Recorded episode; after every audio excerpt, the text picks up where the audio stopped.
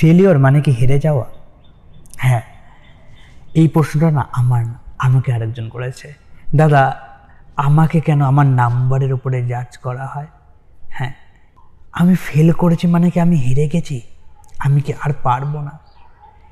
আমাদের এই ফেলগুলো লাইফে এতটা আমাদের ভেতরে মনে ভয় ঢুকিয়ে দেয় যে আমরা দ্বিতীয়বার সেই কাজটা করে পাস করার চেষ্টা অবধি করতে পারি না। কিছু কিছু মানুষ সেই ফেলটা করার জন্যে হার মেনে হয়তো জীবনটা অবধি দিয়ে দেয়। কিন্তু তার জীবনের ভ্যালুটা তার পাশ ফেলের থেকেও অনেকটা বেশি। এই পৃথিবীতে না কেউই বেকার আসে না। তার মধ্যে কিছু না এমন গুণ থাকে যেইটা সে সবার থেকে আলাদা। সেই কাজটা শিখে এতটা ভালো পারে যেটা তুমি হয়তো পারবে না। কিন্তু আমাদের সেই কাজটা, সেই স্কিলটা সেই অ্যাবিলিটিটা খুঁজতে খুঁজতে না আমরা এতটা সময় লেট করে ফেলি।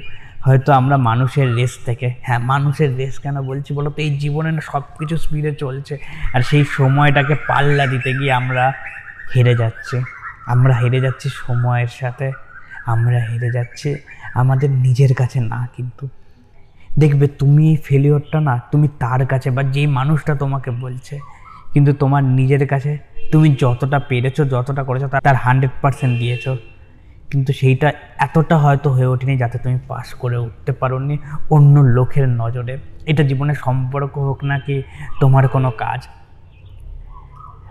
কিন্তু এখন এই দু হাজার একুশে দাঁড়িয়ে এই ইন্টারনেটের যুগে এতটা চলে এসেছে। আমরা না প্রতিনিয়ত নতুন কিছু শিখতে পারি বাড়িতে বসে।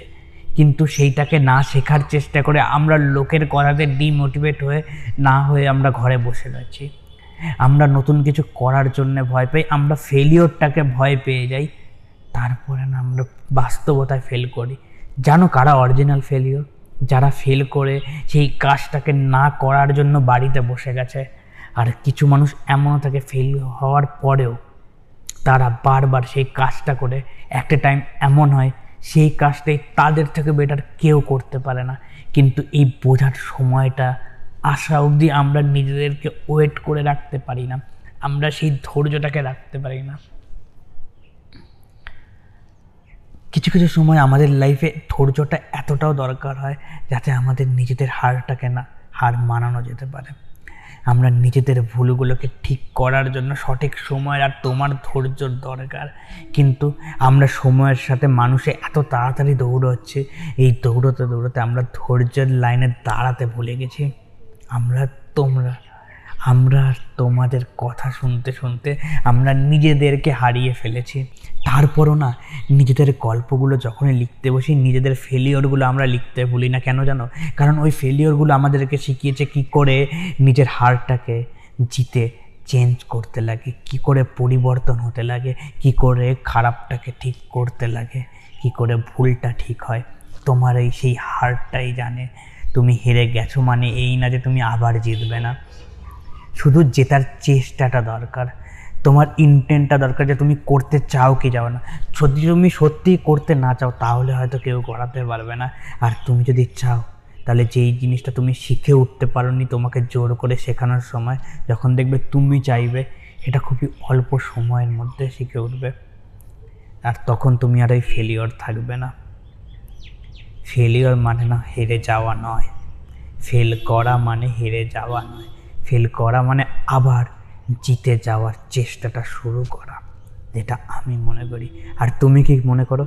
জানিও কমেন্টটা বিদায় বন্ধু দেখাবো এক পরের গল্পে। যেই গল্প হয়তো তোমার ফিল থেকে জিতে যাওয়ার গল্প শোনাবো। আর তুমি শুনবে। বাই থ্যাংক ইউ আমার গল্পগুলোকে শোনার জন্য।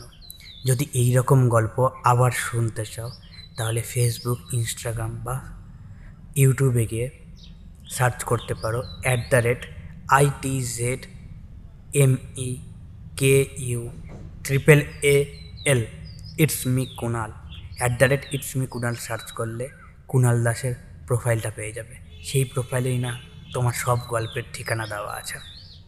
খুঁজতে আর অসুবিধা হবে না। শোনার জন্য ধন্যবাদ। আবার দেখা হবে। আবার দেখা হবে পরের কোনো এক গল্পে। বাই